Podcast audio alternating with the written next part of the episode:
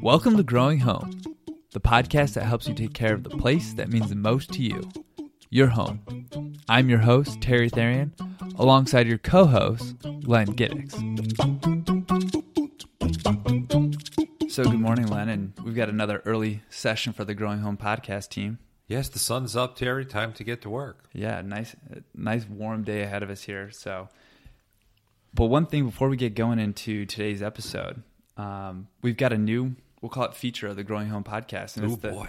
Oh yeah, this is a great one. So, a fun thing, uh, we're going to do the Growing Home podcast grab bag. And what we're going to do is everybody who emails us between the episodes at podcast at mackeysinc.com. So that's P O D C A S T at M A C K E Y S I N C.com. That's podcast at mackeysinc.com. We're going to select from our grab bag of goodies here and that's from all the different manufacturers and brands we work with. They send us all these goodies. We've got travel mugs, hats, T-shirts. I particularly like the Ford pickup that the, they sent the. The Ford pickup, that one, I think it's in the bottom of the bag, so it might be a few weeks before we pick out the okay. Ford pickup. But uh, we'll pick, you know, a random item we've got here. We'll send a little thank you note to you and appreciate, uh, you know, your feedback and ideas for the podcast. So for not this episode, but on the next one, anybody emails us at podcast at mackeysinc.com we'll uh, pick a, ra- a, winner at random, and then we'll pick a prize at random. Wow! So fun and, thing. And these prizes may be worth you know thousands of dollars. They may be. They might be. I mean, a, a good fitting hat that's priceless. No, especially when you have a head the size of mine. All right. So today's episode, we're right smack uh, in the beginning of, or I think we're getting right to the middle of June here a special month for us. Very special. And uh, it's National Pollinator Week, the 17th of June through the 23rd. And it's the 12th anniversary of the start of that. So it's only been around for a few years. Pollinators are uh, a, a, relatively new hot topic that we're in both the science and in the public are just learning about.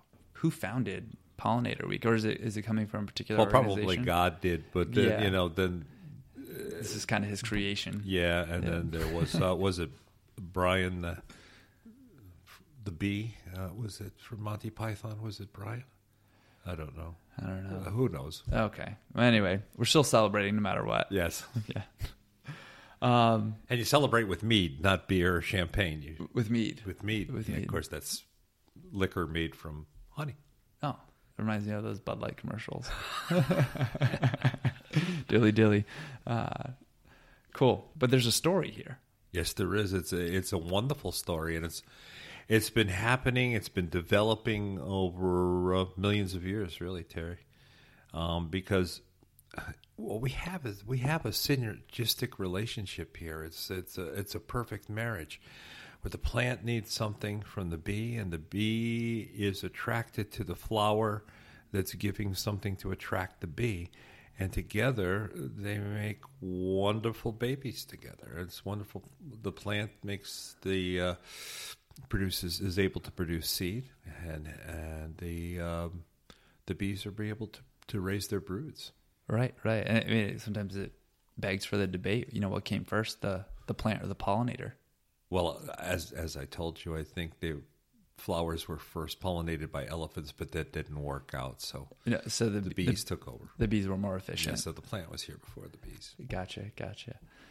Cool. So, you know, what's at the core of this relationship we have yeah, here? Well, you know, it, uh, just like with uh, animals or people, most plants. Now, there, there's a. Uh, there's a lot of things that we don't know about plants, a lot of things that we do, but plants are uh, really uh, different in some cases. But in most cases, we we need to get the DNA from the daddy plant to the DNA of the mommy plant to make uh, the seed for. And this is the best way that nature has to get uh, different changes in the in in, in individuals, mm-hmm. and then if uh, if evolution um, takes over. Uh, some traits over the years may be more successful than others, and that's what happens. But uh, if that didn't change, then there could be some catastrophic results. If the, the character of a plant was always the same, it could could be bad for the species. But um, there's a lot of male female relationships. Now, some plants have uh, what's called a perfect flower. The male parts are on the same flower as the female plants. Okay. Okay, that's a an Asiatic lily, for example, an Easter lily. Oh, you can see both the male and the female plants; they're very large. Mm-hmm, Some have male and female flowers on the same plant, but they appear at different times, like the squash plant. I mean, every Italian knows, and most gardeners know, that you can take these male squash flowers that appear earlier and deep fry them with um, some sort of cheese mix inside, dip them in batter, and then deep fry them, and they're just mm, very good. Really? Very good. Yeah, you dip them in a little bit of sauce. You can almost have them like an appetizer. Oh, okay. But you don't want to do that to the female flowers because they're going to produce the squash or the pumpkins or the cucumbers, whatever. Yeah. And uh, so you don't want to take all the male flowers too. But the male flowers come up before the female flowers. They come up at a different type, at a different position in the plant. Okay. But the pollen, because of the pollinator, Yeah. is is successfully transferred. Hopefully, sometimes we have. Uh, lately, there's been a lot more failures. Uh, you know, my zucchini. I, we used to have great zucchini, but now I don't have any. I didn't get anything. Yeah. Well, maybe that's because we're running out of pollinators. Did you ever think of that? Or maybe the weather wasn't right for the pollinators to have it. I mean, you had female flowers, you had male flowers, but they didn't get together. And the way they get together is through the pollinators. Now, there are plants just like humans that are male plants and female plants. These, these are the hollies. This you need, and this is where you need to buy. When you buy a holly, you need to buy a female plant, and you need to have a male around. Now it can be twenty females to one male. Yeah, and when I come guy. when I come back, yeah, in, in another life, I want to be a male holly. Okay, but eh, there's enough pollen to go around there, and you just have to plant that male closer closer by. Now, the, there are some oddballs like the dandelion, Yeah. and I just learned this about a year ago. Dandelions don't need to be pollinated in order to form seed. It's a big genetic. Uh, there's a a term for it, but uh, we won't need to go into that. Just know that uh, don't blame the pollinators. Just because they're lighting on the dandelion flower, they did not cause all those dandelions in your lawn. Oh man, The dandelions did. the dandelions did it on their They own. They did it, and uh, we'll get into that sometime. But we'll have to make sure the audience is over eighteen. yeah. The explicit episodes. How does the fertilization actually work? Well, there's, there's two there's two ways a plant can be pollinated. Okay, there's wind pollination, and then there's pollination by animals, insects, birds, butterflies, uh, even in the tropics, bats. yeah. Okay. Now, wind pollinated plants are trees, many trees, uh, all of your grains and grasses like wheat, rice, uh, corn, for example. Now, when you look at the Midwest, Yeah, yeah. a lot of the fields out there, a lot of that land is all that. And Wind pollinated. Wind pollinated. And the trees, when you have all your allergies, and if you look out on your car in the morning, it's just full of pollen. That's tree pollen. And you can see how much is out there. So in, when, when a plant is wind pollinated, the, the male flower or the male portion of the flower has to produce a, just a gob of, uh, of, of pollen to ensure that the right tree is going to get the right pollen. It's a numbers game. Oh, it is. And, you know, you're sneezing and hacking through it all. Right, right. So we're we're just in the way of these plants doing their work. Right. That's why I grow my nose hair is very long. Yeah. the wisdom. Yeah, yeah. You learn over the years. anyway, uh, the, of course, then there's the pollinators, which is a more specific relationship that's developed over the years. Now, there's pollinators that are only will only visit certain flowers at certain times of the year, like the mason bee. Yeah. Mason bee is going to hit orchards, and they- they're going to be most active in the spring. The squash bee only visits the squash plant, and uh, there's an interesting story there that we'll have to get in another episode. But it's just absolutely fascinating of how the mason, the, how the squash bee, uh, you know, finds a mate. Uh, But anyway, uh, it's a very specific relationship that has developed over millions of years. And some are very specific, and some, uh, like we'll say the bumblebee, it's any port in a storm for a bumblebee. Yeah. Uh, it'll go to any plant where it can get pollen and, and nectar uh to, to, to raise its brood. Uh, a honeybee, the same way. Honeybee is going to go after a specific crop uh, when it's abundant. That's why you have different types of, of honey. You have spring honey, you have mid-season honey, and then you have the fall honey. Right. Well, it's, it, they're whole different flavors, and they are uh, different colors, and they're from predominantly uh, different plants. Right. And, and, and then that perfect, you know, segue into the gift I got you, I know. Thank you so much. which uh, this past weekend I was at the town of Columbia has a Save the Bees festival, Uh-huh. and I, our tent was right next to uh, Shook's apiaries, Uh-huh. and they had all these different honey set out, and they had it lined up from light, like a medium color, Mm-hmm. and then to a dark color. And so I've got those here for you today, Uh-huh. and I was hoping, and, and all that's dependent on what flowers are in bloom Yeah. when the bees are collecting their nectar Yep. and bringing it back to produce the honey. Um, he was saying that the spring flow sometimes is very difficult to get, but if, it, if the conditions are right, Right. which he had this year, you've got that nice light colored spring flow uh, right in front of you there. So if you could for us, could you, you give us a taste and, and what are the, the difference in the flavors between the three as you go through them? Okay. All right, Terry. It's my pleasure to taste the Yeah. various honeys. I'm going for the spring honey. Okay, this is very light. It's like a Chardonnay. Oh, You know, you know, very much so. It does very, look- very yeah, much. And then I will dip the dip the spoon. This very special spoon into it, and let's taste this. from our from our honey somm- sommelier here. You know, it is very, very light. It, it, it's like a a, a very um, shallow uh, honey flavor. It's a lot like an uh, agave nectar, Really? thick. Yeah, yeah. All right, shall we go to the uh, what, what, what color jar would- number two. Yeah, jar number two, which is mid-season. What, what, what color would you say that was? That's not quite an amber. It's more like a cider. Yeah, A yeah, cider, Yeah, I uh, think that's amber, yeah. a very light brownish color. Very. Ah, now I'm getting a honey flavor, but this is a this is more than a honey flavor. There's another flavor in there. You know, like a good a good beer. Yeah. You have those esters that, that bring in flavors from the. This, this has got it. So it's very Aromatic almost? aromatic, perfumey. Yeah. Okay, okay. Oh, this is great. That's perfect on a crumpet. Let me tell you, toasted crumpet. All right, and then we're going to go for the fall honey, the fall honey, the darkest of the three, which is a, a almost molasses looking. yes, yes. Well, how can we relate that to wine? What's the wine there? Oh, that's a Cabernet. Oh, Cabernet. Yeah, full bodied. Uh huh.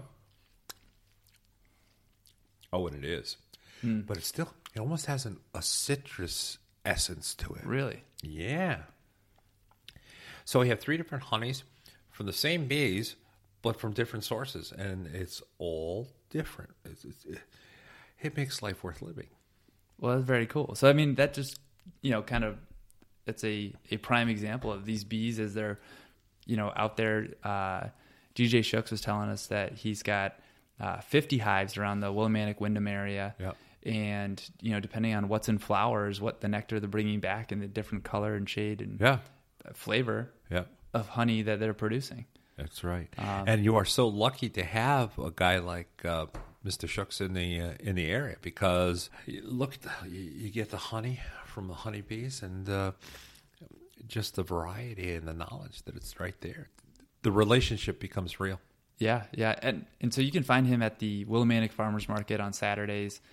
I would definitely recommend stopping and talk to him. He had a display hive Uh-huh. that he keeps just. It's a fully functional hive. It's Yeah. got two panels on it, Yeah. and I probably asked him about 25 minutes worth of questions, and we both could have kept going, but then you know we had to tend to everybody that was visiting us at the Sure. festival. It was incredible of how fast he could point out the queen. That it just blew my mind. And then they even had a book on you know I Spy Find the Queen, Oh, really? and nobody else could do it except for him and his wife would just be like, "Oh, there she is," and they would look at the other bees and how the other bees were Yeah. surrounding the queen. and that's how they found it. I still couldn't do it, so I, it's, it's yeah, but you know he knows what he's doing. Oh yeah, oh yeah. So anyway, that was fantastic, and you know, kind of showing a, a visual representation. You know, I'll take a picture. I'll put it in the uh, the notes on Oh, the cool. website Yeah. of the different varieties or the different shades of uh, these honey jars here. Mm-hmm. Cool. So that brings us to what attracts the bees to these different plants, or what are the pollinators to these different plants? What is driving them to show up at this flower? And Yeah, well, the, you know, the bee doesn't go there just for the heck of it. If it, if it didn't have any nectar or pollen to give the the bee, the flower would probably never be, or would still be wind pollinated. You know. Yeah. So uh, there's a couple of ways. Uh, first, by the color of the flower. Now, bees don't see a flower like we do. They see in uh, many different spectrums other than the the, the, the light spectrums that we see. So it, it, I am told by bees and bee experts that uh, it looks like a target. From uh, if you can picture a flower like a, a dandelion, for example, that it's just not all yellow, but there's different. There's a target there, uh, saying that this is the flower that I am, and here come and get it, and this is where to come. So, so it's not really the bee looking at me like, oh man, oh no, gorgeous, gorgeous flower. No, it, well, it might be. I don't know. You know, I haven't I haven't spoken to many bees about that, but it does it does identify the flower from the foliage. Yeah, okay. So there's a target there. Now, uh, just like in Halloween, kids wouldn't come around to your doors if there weren't treats to be given out, right? Mm-hmm. All right. So the flower has to come up with treats, and it does that in a couple of ways. One, uh, nectar. In Yeah. many cases and also and that's used as a sugar source uh, a, a fuel if you will for the bees and they're young and of course honeybees for example will process that through their stomachs and come up with with honey uh, as as their source, and it's very concentrated. So they have to visit a lot of a lot of flowers in order to get just a little bit of honey um, and also the pollen. Now, all the pollen is collected by the by the bees or the butterflies or the hummingbirds uh, as a pollen source, and it's accidentally um, left. Pieces of pollen are left on different visitations to different flowers. So little bit goes to. It's like when you pick blueberries and you pick some for me, some for the basket. Okay, that's the way it goes. Oh, I got you. Yeah, got you. Maybe some on the ground for the birds. No. No, no, avoid that.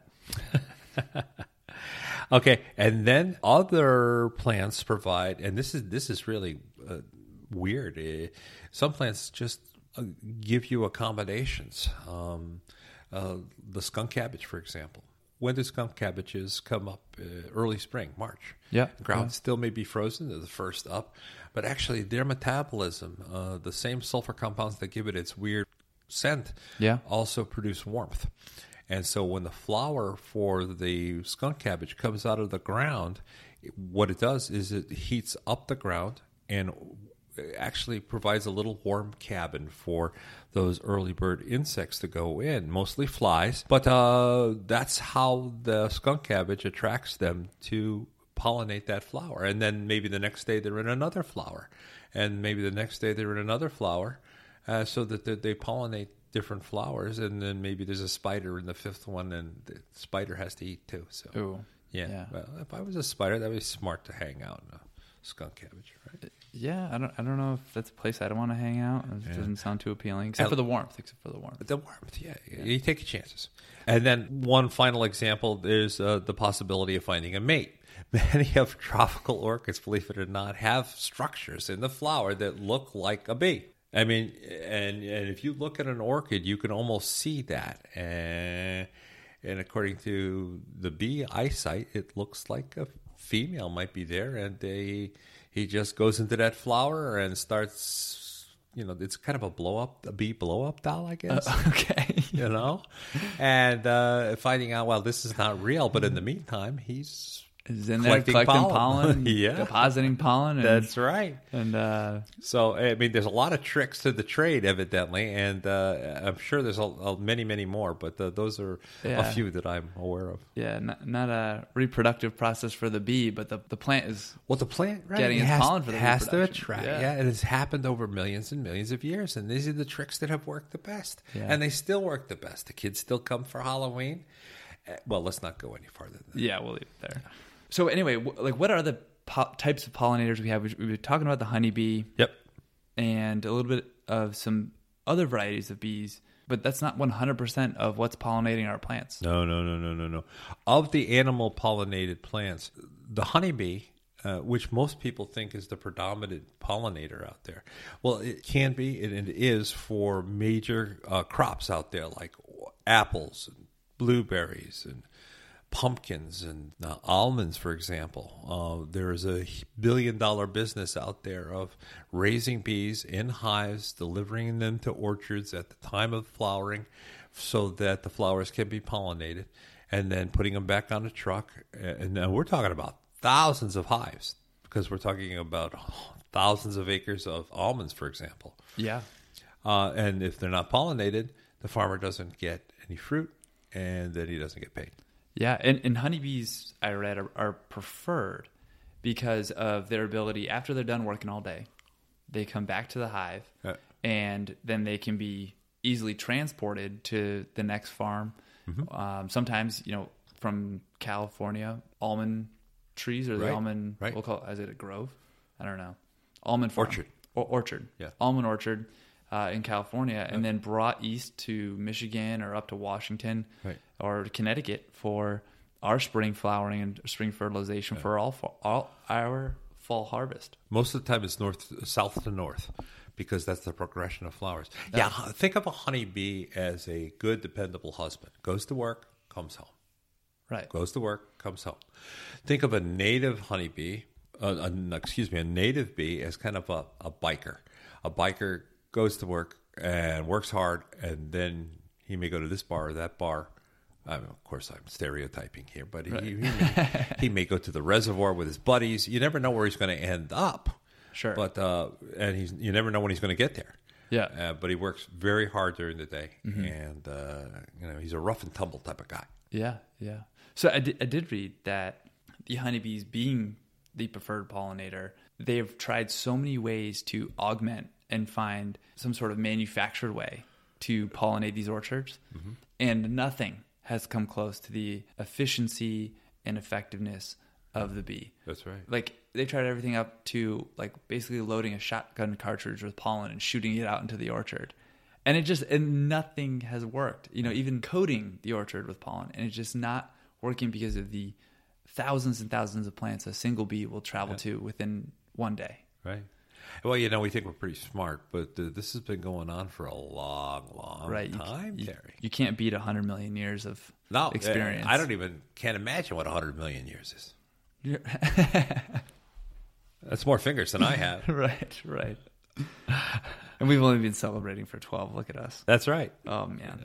So we have we have different uh, different relationships. Um, the honeybees, so they they they're big on the commercial scale, but around the backyard, if you're lucky to have uh, a guy like Mr. Shooks in the uh, in, in the neighborhood, well, you may get some of his bees to come over, and hopefully you do.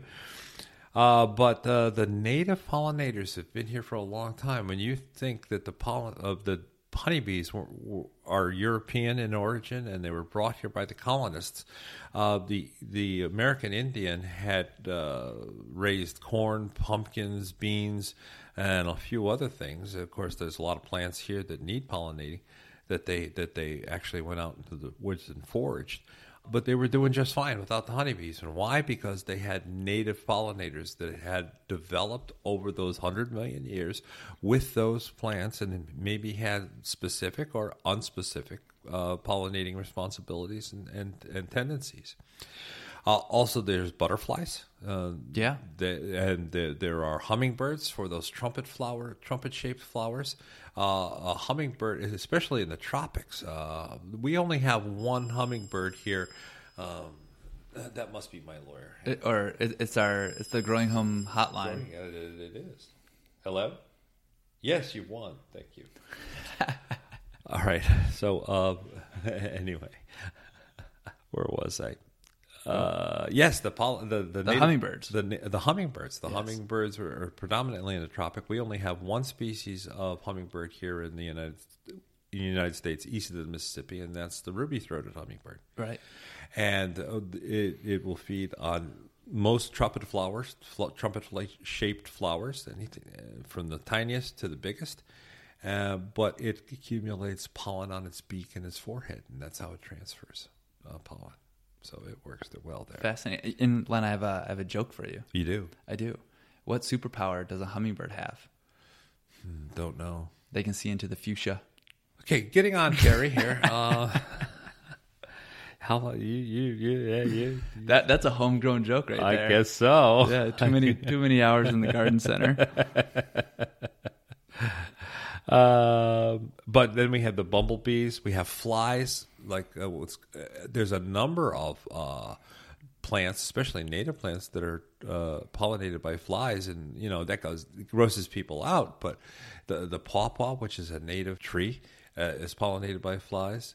Um, skunk cabbage by flies. It, it's a it's a it's a there's a myriad of plants out there that have distasteful t- scents that attract flies. Of course, there's the mason bee and the squash bee, which are very specialized for those plants. But uh, and beetles, there are a number of beetles that are out there that will pollinate, and they some of these some of these insects are so small that you have no idea they're there. You are you're overlooking them, and the, you know the bee and the bumblebee, they're big enough you can see them, Yeah. and they're slow enough so you can see them.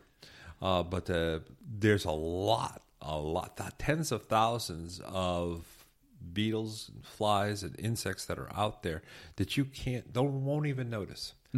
And the thing is, there's a, such a relationship on any one flower. You not only have the bees collecting uh, the, the insects collecting honey, but you, uh, you know, the smart predator wasp, the smart predator will hang around these flowers because they're being, they're attracting their prey. So there's a, a, a big circle, a big web of uh, of action going there.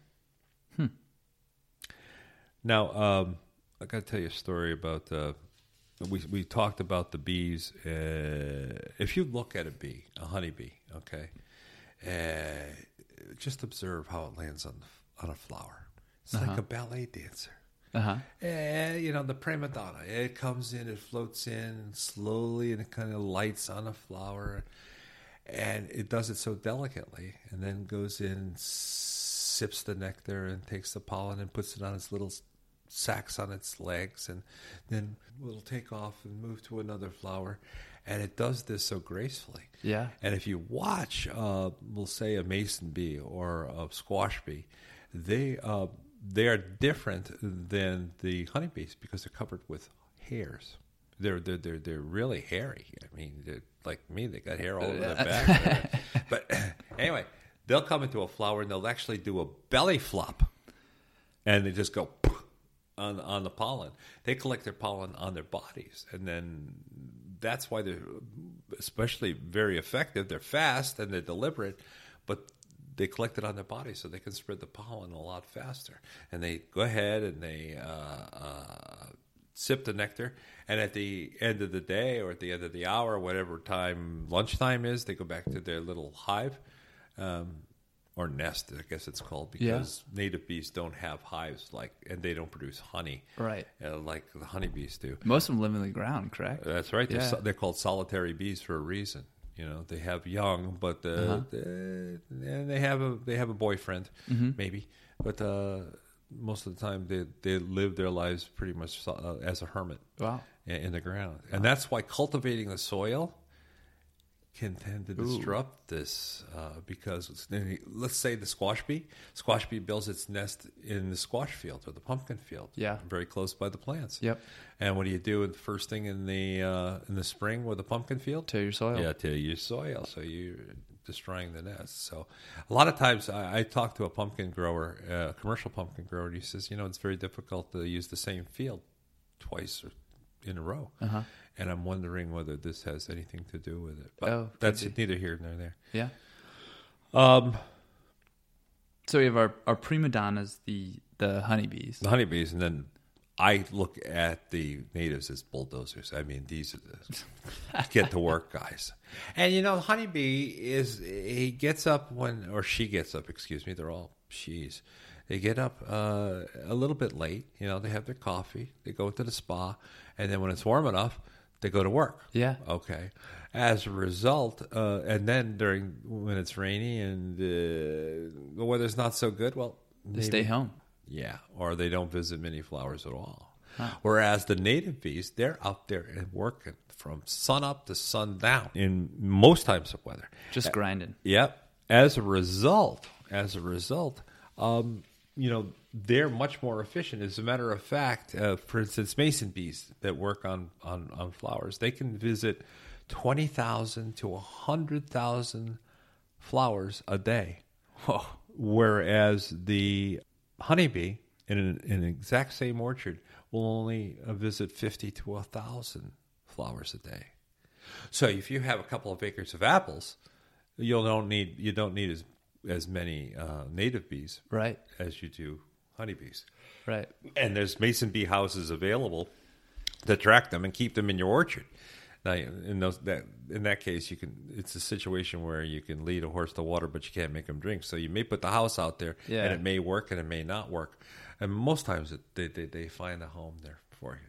I mean, your best bet, right? Get some uh, flowering plants, you know, some nectar producing plants.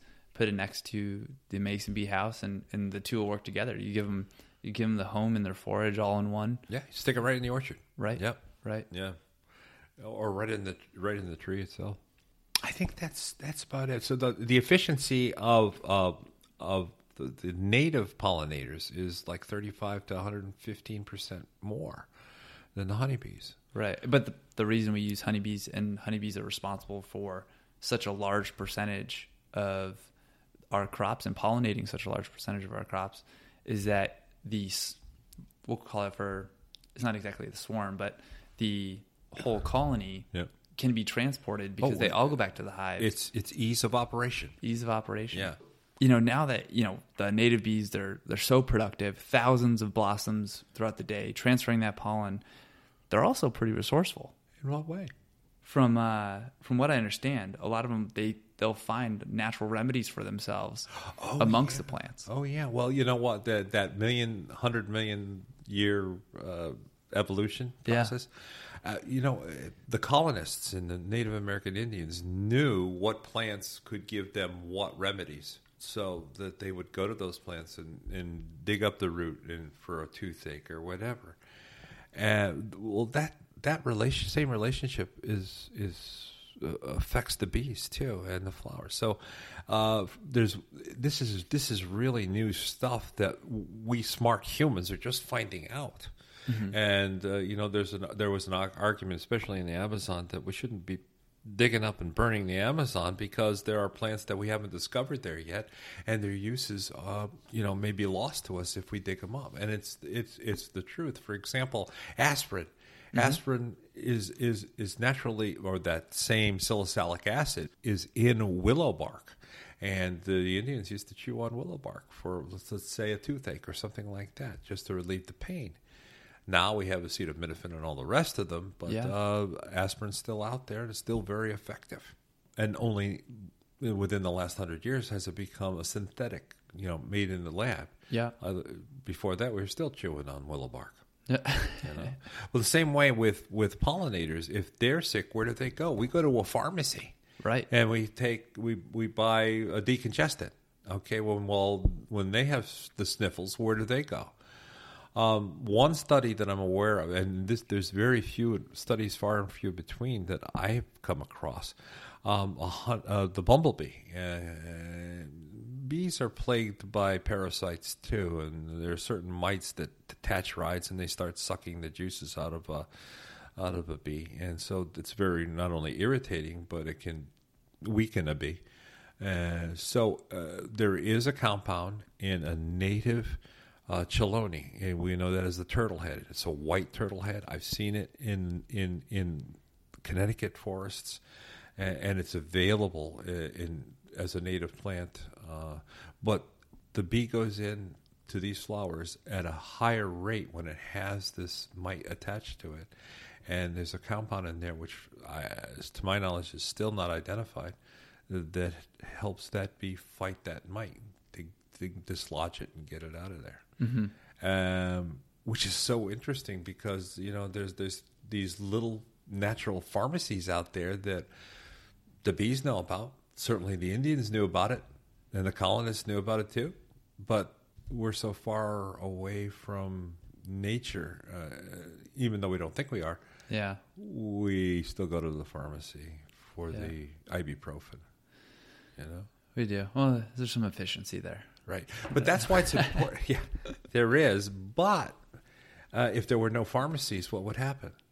If there was no acetaminophen, what would happen? So this is why it's so important for gardeners, for your customers, for everyday people to to look out, understand, and plant native plants because the hydrangea out there is was was developed to attract humans, and it does very well. The uh, famous bass fishing lure out there it was made to attract bass. No, it was made to attract fishermen who would think, "Hey, this looks like something a bass might like." Okay, right. Well, it's the same right. same way with plants.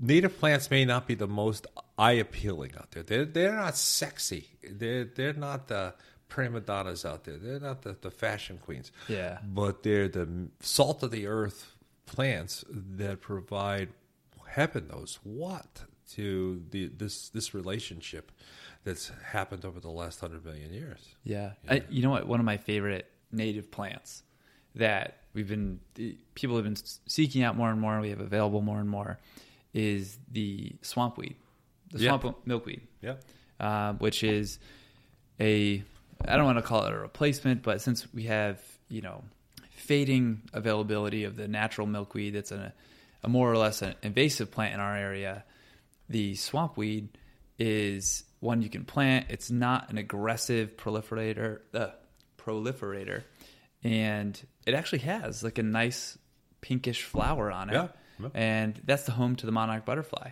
Yeah. And it does two things for the butterfly. The leaves in the stem provide a home for it to go through its caterpillar stages and feed on and then when it be, finally becomes that butterfly, the nectar from the flower is available to feed the fully grown butterfly. And then as the let's say the monarch goes through its generations throughout one season, so the the monarchs migrate up here in the spring. I think uh, just about now, early to mid June, mm-hmm. they all started arriving on their journey all the way from the central Mexico area, and they come up here, and then through the summer, multiple generations will be produced, and then finally in September, and it does depend on your zone of when they start heading south again. Right. But for Connecticut, we're zone 40, we're at latitude 41, which means our zone right around mid-September, the monarchs start heading south again and will make their journey from Connecticut all the way to Mexico.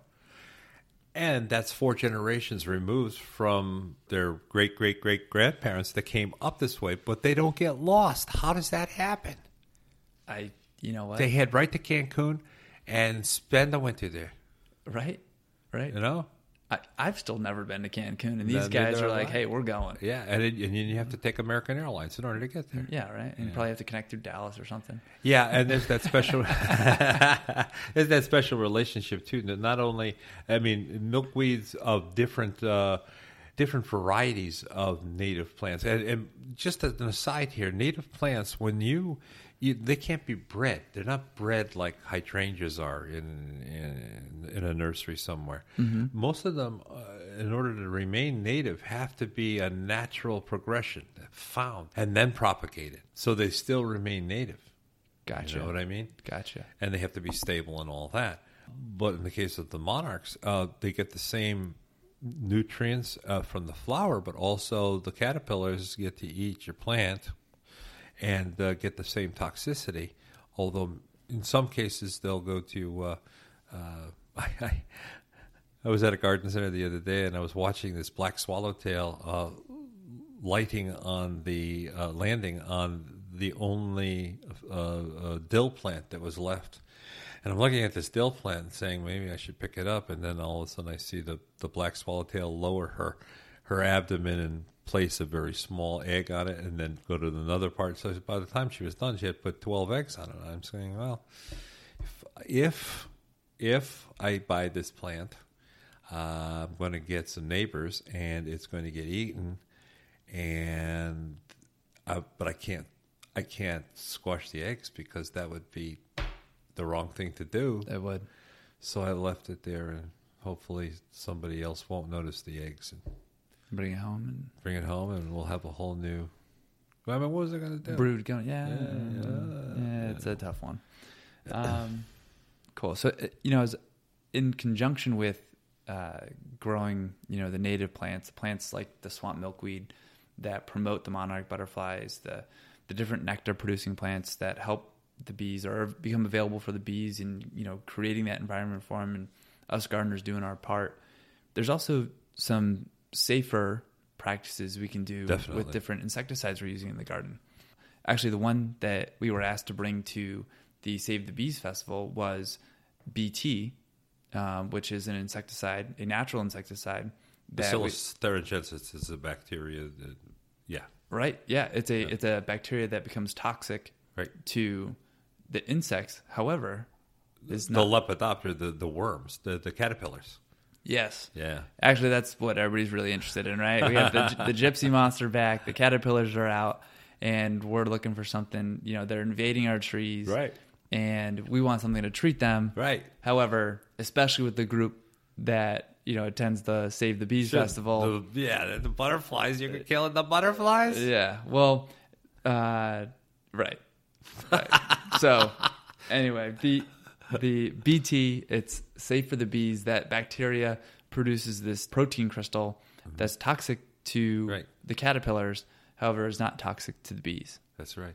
Just remember, though, when it's how you apply it and when you apply it. Just like you Right. said, uh, a gypsy moth caterpillar is going to go up a tree and it's going to chew on a leaf, right? Yep. Okay, defoliate its plant, and that's how it picks up the BT toxin. Right. It's Okay. contact. Right.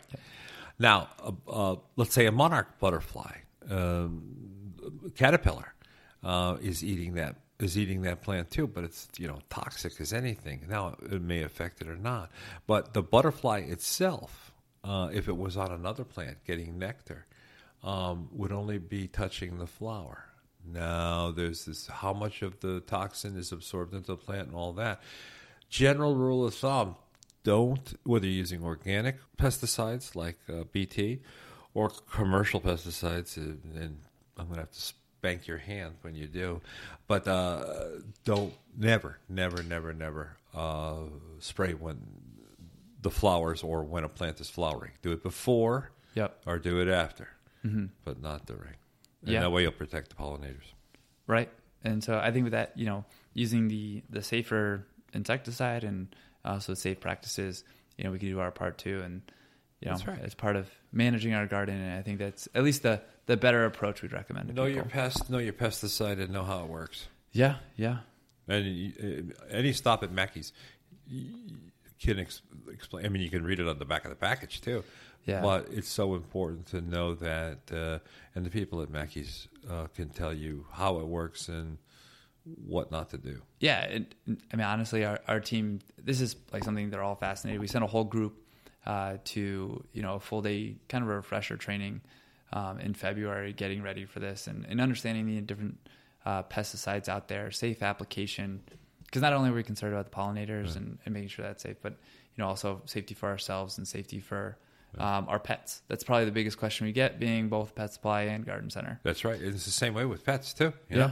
Yep. You got to be safe. So, um, with that, I think we've made our run through uh, our pollinator topic in honor of Pollinator Month. Ta-da! There we are. And again, please email us your questions, suggestions, thoughts. Even just any email, a blank email, will get you entered into the grab bag drawing Even for next blank week. email. This is like Craig Uh, Ferguson I, reading I will emails. just, as long as we can reply back and tell you you've won. yeah, yeah, and uh, you know what? Uh, you can you can write your request on the back of a twenty dollar bill. That might get you. Uh, you know, it will be at random, but uh, there probably won't be a return on that 20. No. So- All hey, right. thanks, Terry. Awesome, Len. Well, thanks again, and uh, we'll talk to y'all soon. You betcha. Thank you all for listening. For notes from this episode, visit the podcast section of our website at mackiesgrows.com. Also, we'd love to hear your topic ideas or questions, so drop us a line through our website's contact page. If you found the information in this podcast useful or simply just enjoyed our chat, we truly appreciate it if you could leave a rating and review on your preferred listening app. It helps share our show with others and lets us know to keep working hard. Thanks again, and remember, where that is and what you love, that's home. Mackey's, where the home grows.